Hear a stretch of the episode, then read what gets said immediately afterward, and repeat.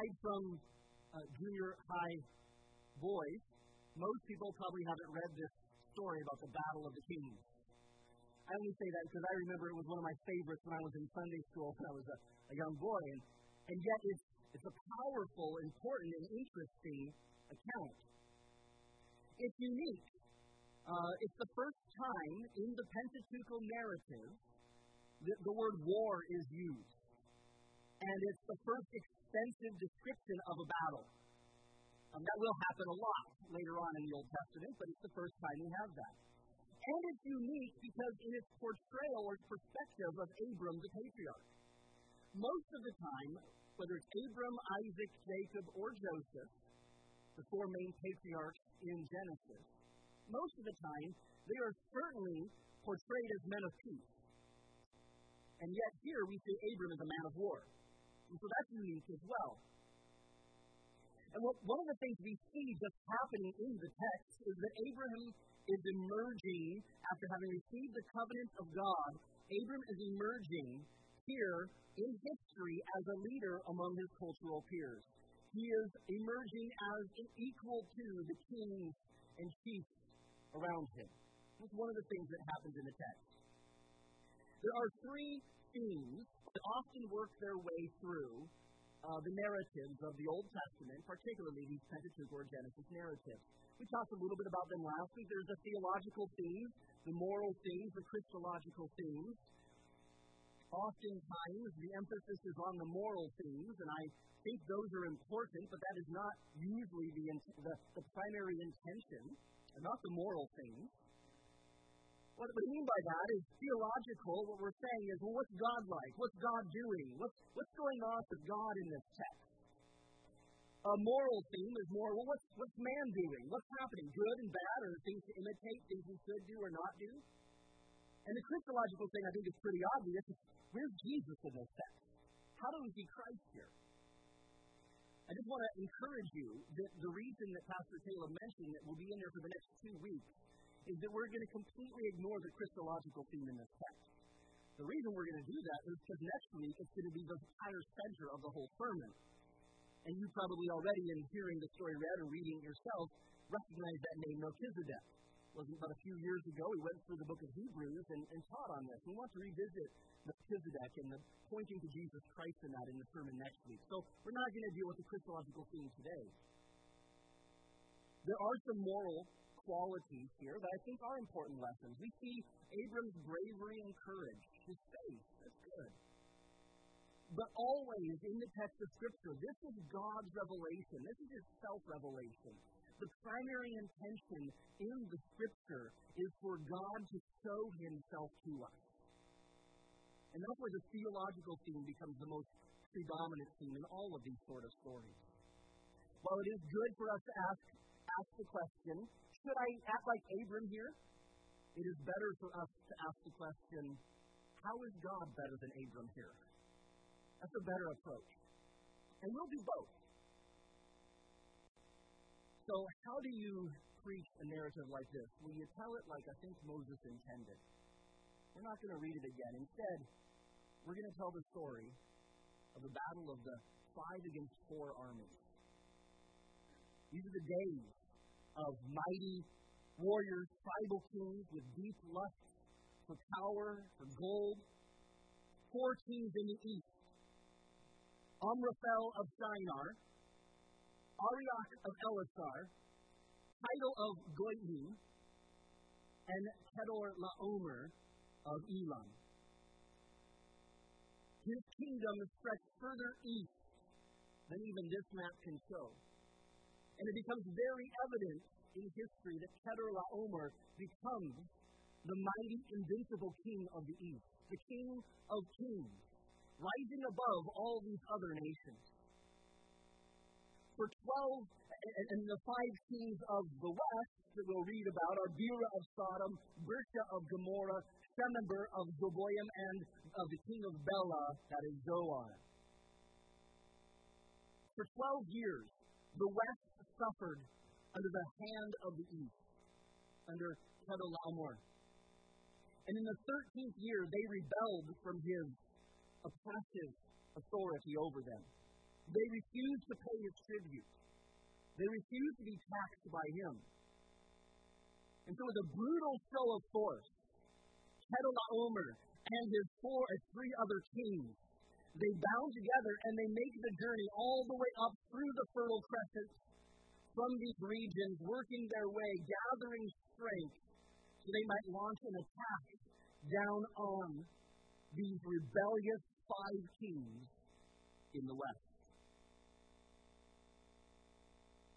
Their brutal campaign spares with itself with no mercy. The Rephaim of the north. Rephaim. That's the word that's important. That word means giant. In fact, it will be the Rephaim that the nation of Israel be, will be afraid of that will keep them from even possessing the land of promise.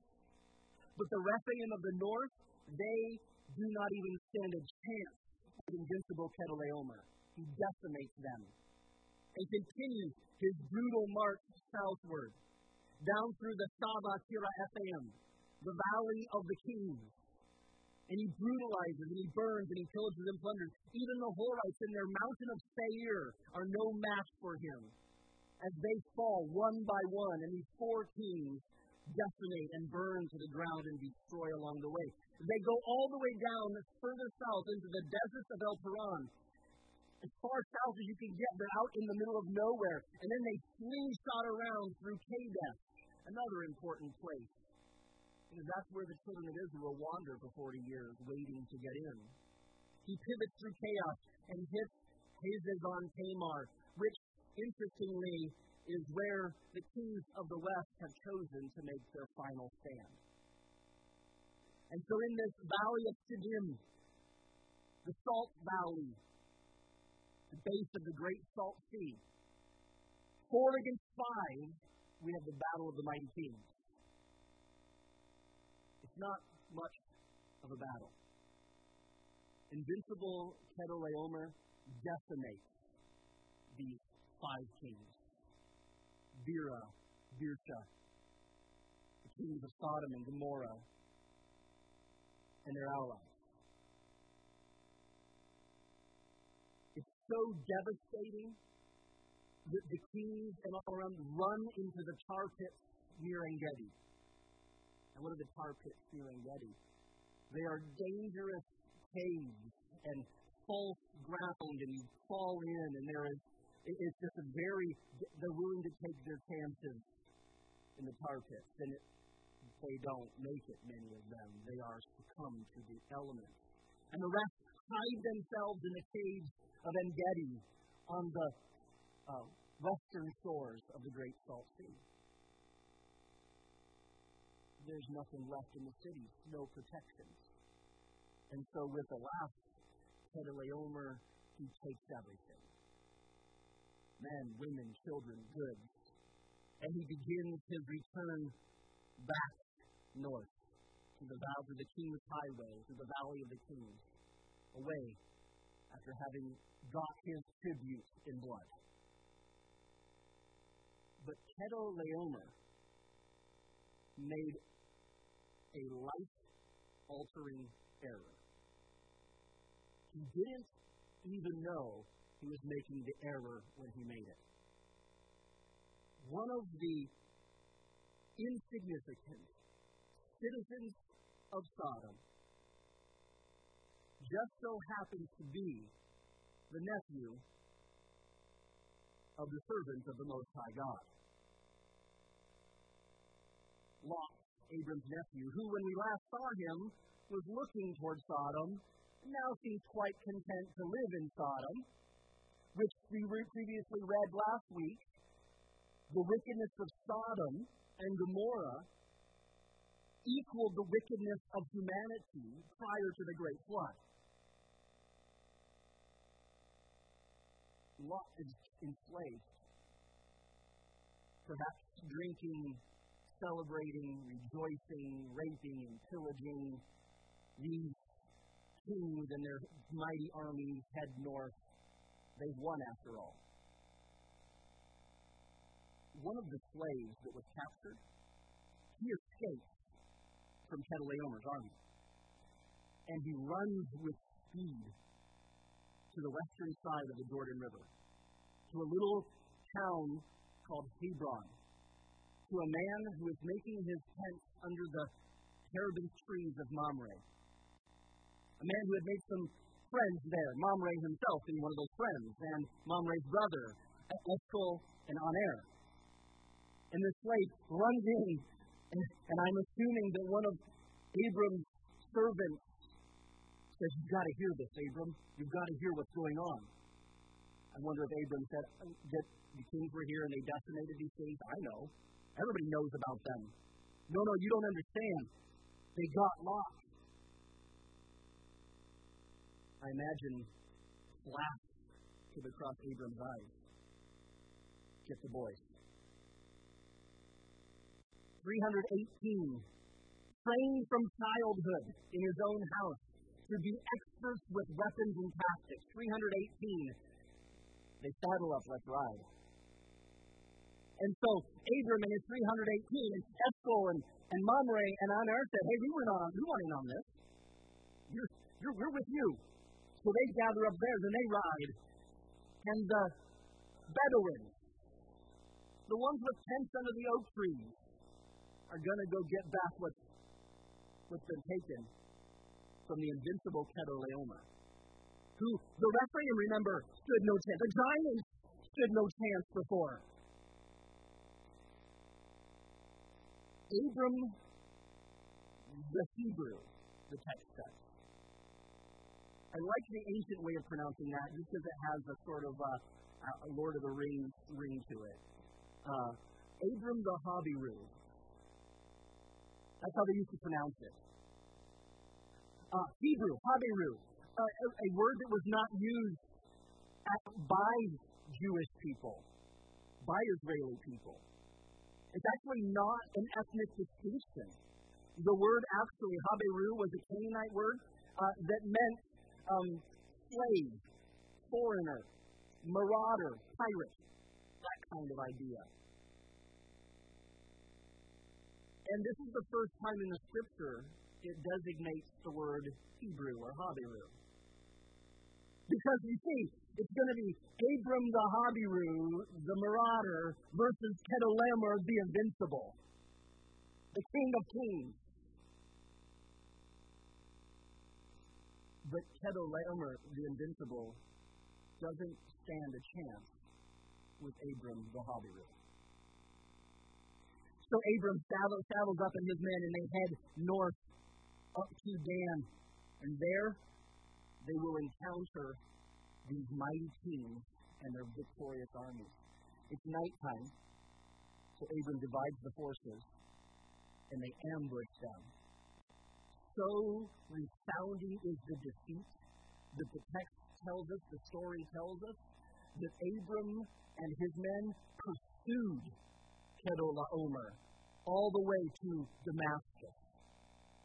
Syria. That's way north of where our map shows us. So they didn't just attack. Once Chedorlaomer surrendered and gave up and began to run, Abram and his 318 boys said, uh-huh, Nah, it's done. You'll never be here again. And they decimate the King of Kings. Or so he thought he was. And so we have in our text the defeat as a Habiru. The, the nobody.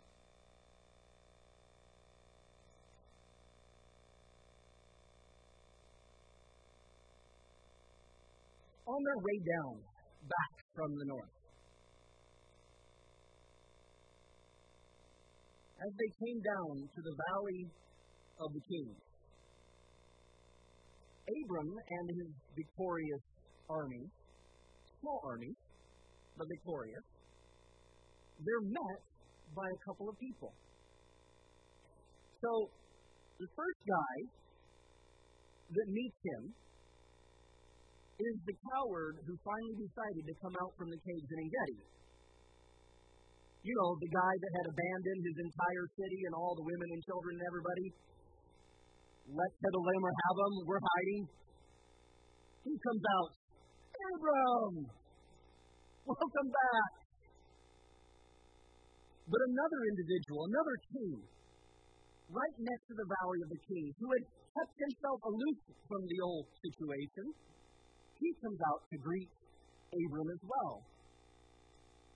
You've got Bera, the king of Sodom, who comes out to greet Abram. And you've got Melchizedek, the king of Salem, who comes out to greet Abram. Now, this is what is actually the, the heart of the story focuses then in on this greeting, this meeting with these two kings. Half of the story told is this wonderful battle and victory, and the other half is this meeting in the Valley of the Kings that took place. Moses wants us to think of this meeting as the most important part of the story. Now, it's interesting. You can contrast these two kings in the text, and it's quite fascinating. Melchizedek, which means it's Malek and Sadek, righteous king, or the king of righteousness, is another way of saying that. The righteous king. He's king of a place called Salem. That's the, derivative, uh, that's the Hebrew word shalom, peace, the king of peace. You've probably also heard of a city called Jerusalem. This is that same place. Now, it's not occupied yet by any Israeli people. It's occupied by this guy, Melchizedek. He's the king of it. But it's the place that becomes the center of God's universe. It's the city of peace, a peaceful place. Either prophetically or the name was given later, Sodom means burning, in the third Lot Abram story, we'll learn a little more about the burning that is Sodom. So you have a contrast. You have the king of the city of peace coming out to greet Abram, and you've got the king of the city of burning coming out to greet Abram. Melchizedek brings a banquet he brings out a gift for Abram bread and wine. After all, will these men not be hungry and tired? Will they not need refreshment? And he brings out this bread and wine for them. Bread and wine, a very traditional meal given to people. It's not that it was unique or unusual, but it is also luxurious. If we could put it in a modern sense, he didn't bring them peanut butter and jelly sandwiches. Okay? He brought them a banquet, is the way that phrase is used in Hebrew. So he brings out a banquet. However, the first thing that Sodom does when he comes and greets Abram, he says, Give me my people. So the first words coming out of Melchizedek's mouth are, Blessed be Abram. The first words coming out of Sodom's mouth are, Give me. Now, it's not that that was an unfair request. I think it was a very fair request. They were his people, ones that he hid from in the cave. But you see a contrast there. And of course, then the people and what they're doing themselves. Melchizedek is identified in our text as priest of God Most High. That's quite a title. Yes, for God Most High, but be the priest of God Most High? That's amazing. What is Bera known for?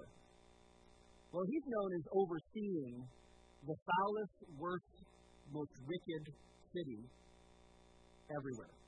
You could say He's the priest of the damned. He's the one who is overseeing the burning city. So there's a contrast there. And the biggest contrast I think that you see is Abram's response to them. Abram responds to Melchizedek and his blessing by giving tithes to him. Abram, the one who's just won the battle, the one who's weary, the one who's lost, approaches Melchizedek and continues to give to him. Whereas his response to Sodom, we read it earlier, is from a thread to a sandal lot latch. I want nothing from you. You refuse to take anything. He says, We've already eaten some stuff. We've already had some stuff on our way back. Obviously, that's the guy's right. And my brothers who came with me on air and Eshcol and Mamre, you, you know, they can take what they want. But me, I want nothing from you, King of Sodom. Isn't that kind of a very expressive way of putting it that we read? From a thread to a sandal strap. Not one little thing do I want from you. So the rejection, the wholehearted and wholesale rejection that Abram has for the king of Sodom, and the warm embracing that he has for Melchizedek, king of righteousness, is very central in the text in 2 Kings. Significantly, I think that final contrast helps us see a little bit more about Abram. And as I said before, he's acting a little more patriarchal here than he has previously. But he will not lean on Sodom. He will not lean on Sodom. He will not trust in Sodom. He will not be enriched by Sodom. But he will give to Salem. But he will serve Salem. He will trust God to bless him. Neither war nor wicked kings will be how he is enriched. That is an act of faith and integrity, is it not? I think this answers the question that was previously asked that we asked last week when we were looking at the first story in the Abram Lot trilogy. Will riches destroy Abram? We saw that affliction in Egypt and famine did not destroy him, but rather changed him. But remember what the Prince of Preachers said? Affliction has slain her thousands, prosperity has slain her ten thousands. The dangers of prosperity and luxury, the dangers of winning. And yet Abram stands with faith in God. No. It answers the question will he, will the prosperity, will the advantages, will the success that he is experiencing move his gaze from the God who has covenanted with him? The answer is no, it won't. So, what are the lessons that we are supposed to take from this? What are we supposed to do with a story like this? Well, this is just a side note. First of all, this is cool, right? This is this is awesome. I was talking to my, my boys about this. this. The Bible is is very fascinating. I think Lucas told me this. He was like, "That makes a great movie." Yeah, except for Hollywood all mess it up. But that's it's pretty fun, right? Pretty interesting. Wow, you see this. But I don't think we're supposed to just come from this and be like, "That was fun. I wish I could have seen the slaughter." You know, I don't think that's our point. Um, but there are some application here. The first one I would suggest is to the first audience. In other words, remember, the, the scripture is written um, not to us, but for us today.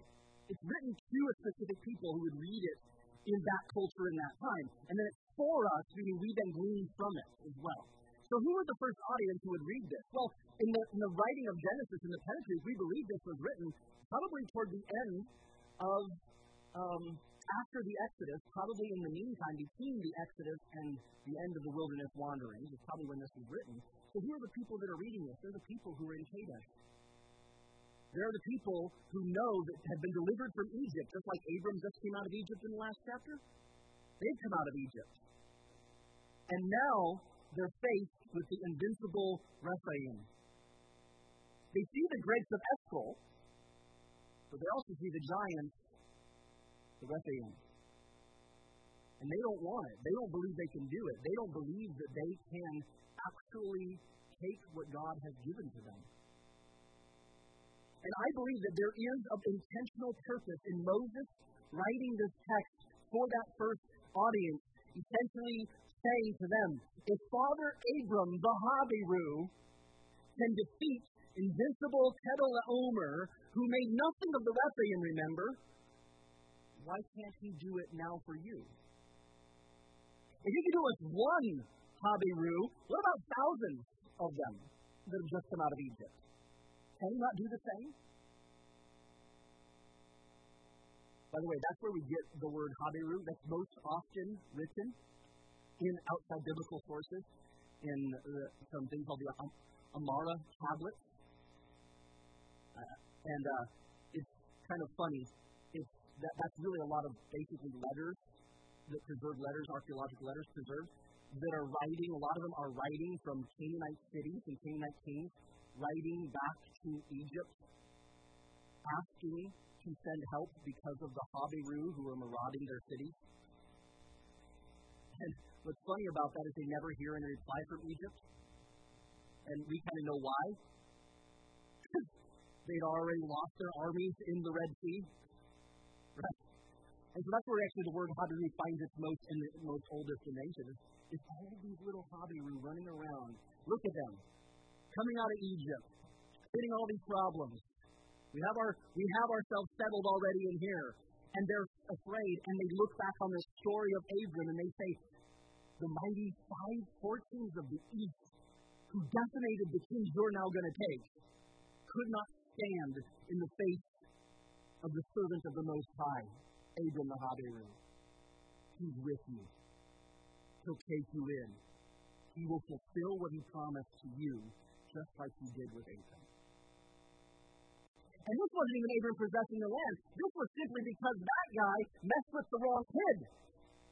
That's all.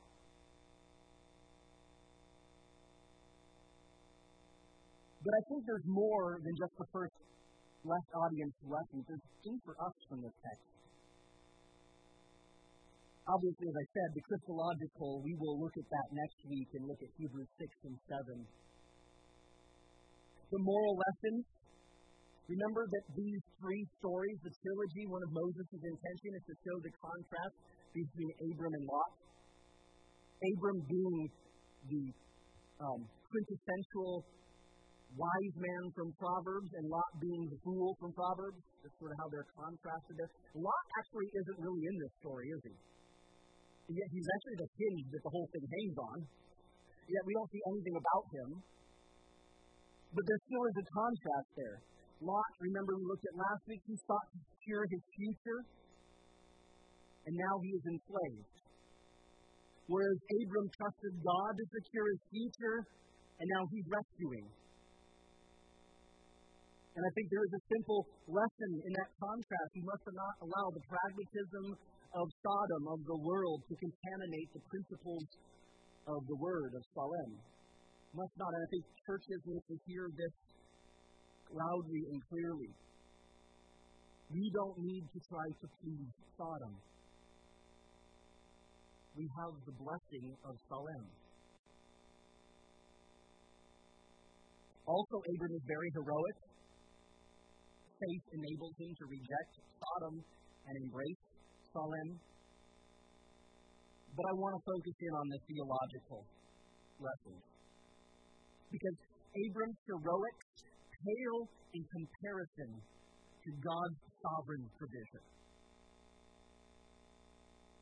How did the Habiru defeat the invincible king? Melchizedek tells us how. Melchizedek tells us how it works. And it wasn't because he got him on the drop on the ambush. And it wasn't because they had superior forces, because they didn't. And it wasn't because he divided his forces and split. That's not why, because Melchizedek tells us. He says this Blessed be Abram of God Most High, possessor of heaven and earth. And blessed be God Most High, who has delivered your enemies into your hands. Melchizedek tells us why Abram and his 318 young men could defeat Chedorlaomer the Invincible, because God Most High delivered them into his hands. That's how. It's actually quite simple. God Most High, the first of the compound names of God to be found in the Hebrew book Genesis. El Elyon. Not a God of comparative degrees, not God higher, but God of superlative degree. God most high. Not that there is a, a pantheon of deities. And God just so happens, the God of Abraham just so happens to be a little bit stronger than the God of Chedorlaomer. But there is only one God, the superlative, who is most high, because he is called the possessor of heaven and earth. Remember in Genesis, heaven and earth? That's a euphemism for the universe, for everything. Why is he possessor of everything? He made everything. He sustains everything. He has all rights and authorities over everything and everyone. There is nothing that is beneath, that, that nothing that is outside of his gaze and his hands. And there is no one.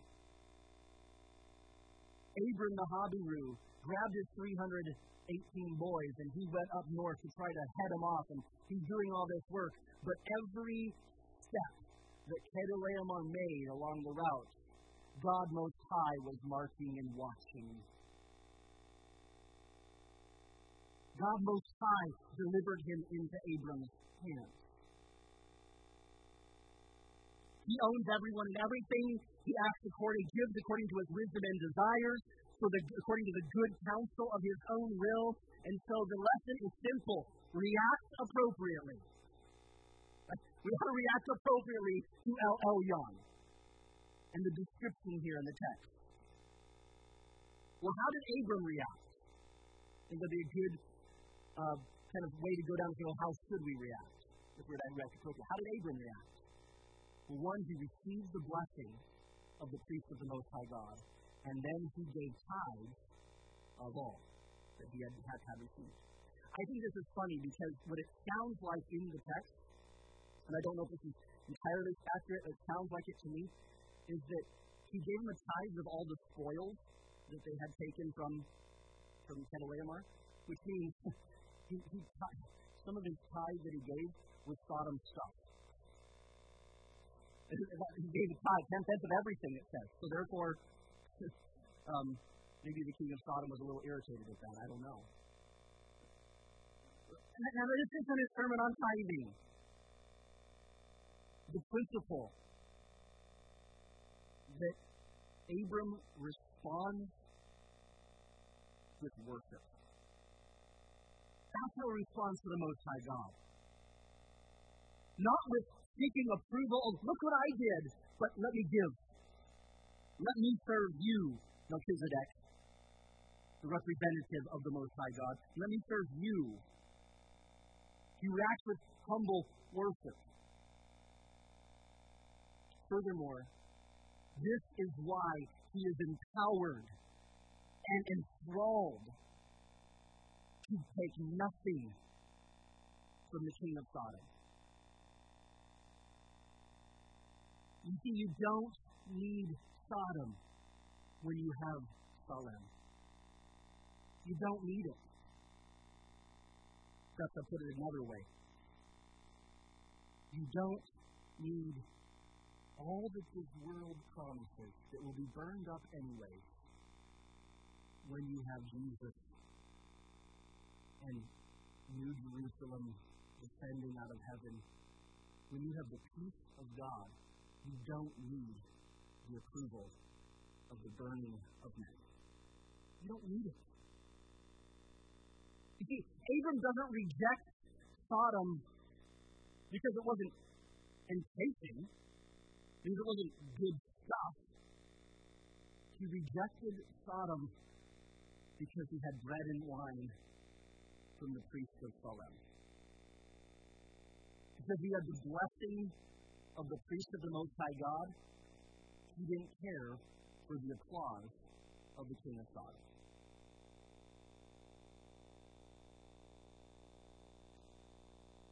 You see, we have a priest of the Most High God. We have a priest who was sent from El Elyon, who meets us when we are weary, when we are broken, when we are sinful. And He brings us bread and wine. I think He brings us a broken body and blood. And He says, Blessed. You're blessed. You're blessed with every spiritual blessing in the heavenly places in Christ Jesus. You're blessed. You're adopted. You're chosen. In love, you've been predestined. You're redeemed. You're forgiven. You're justified. You're right with God. You're right with Most High. You have the peace of Salem because of the priest of the Most High God. You have this. And not only that, but, but soon Salem will come out of heaven. And the city of peace will descend on this earth. And it won't just be something we know we have by faith, but it's something we experience in practice, in touching, in feeling, in smelling, in singing. And Abram was looking for that city, and so. You have all of that, beloved. You are blessed in every spiritual blessing. So why do you need the things of God? So why do you need the approval of the culture around you? Why, do you need all this stuff that soon is going to become asked? Why? Why? Why do we need to enrich ourselves now when we have the riches of Salem? Why do we need to prove ourselves holy and righteous and good when we have the righteousness of our priest who has imputed that already to us? Can we not simply just worship? Can we not simply just respond and say, You are King of kings, truly, to the priest fun. In other words, better to lose those things that will burn up now and to have peace with the Most High God forever. There's an old song simply says, Take the world, but give me Jesus. That's the concept. Take the world, but give me Jesus. Redemption is better than reputation. The approval of Christ the King the righteous king is better than all the applause of Sodom's king. See, when one apprehends that the righteous king of Salem has eternally blessed him and spread a banquet of grace before him, he has no need and loses delight in the treasures of this world. And so we can say with the Apostle Paul, who I'm sure Abram would agree, Set your mind on things above, not on things on the earth. For you died, and your life is hidden with Christ in God. And when Christ, who is our life, appears, then you also will appear with him in glory. Therefore, put to death your members which are on the earth. Put to death Sodom. Fornication, uncleanness, passion, evil desire, and covetousness, which is idolatry. Because of these things, the wrath of God is coming upon the sons of disobedience, in which you yourselves once walked when you lived in them. And therefore, as the elect of God, holy and beloved, put on tender mercies, put on Salem. Kindness, humility, meekness, long suffering, bearing with one another, forgiving one another. If anyone have a complaint against another, even as Christ forgave you, so you also must do. But above all these things, put on love, which is the bond of perfection. And let the peace, of God rule in your hearts which you also called in one body to be thankful. The word of Christ. Now, isn't a blessing? The word of blessing. The word of Christ dwelling richly in all wisdom, teaching admonishing one another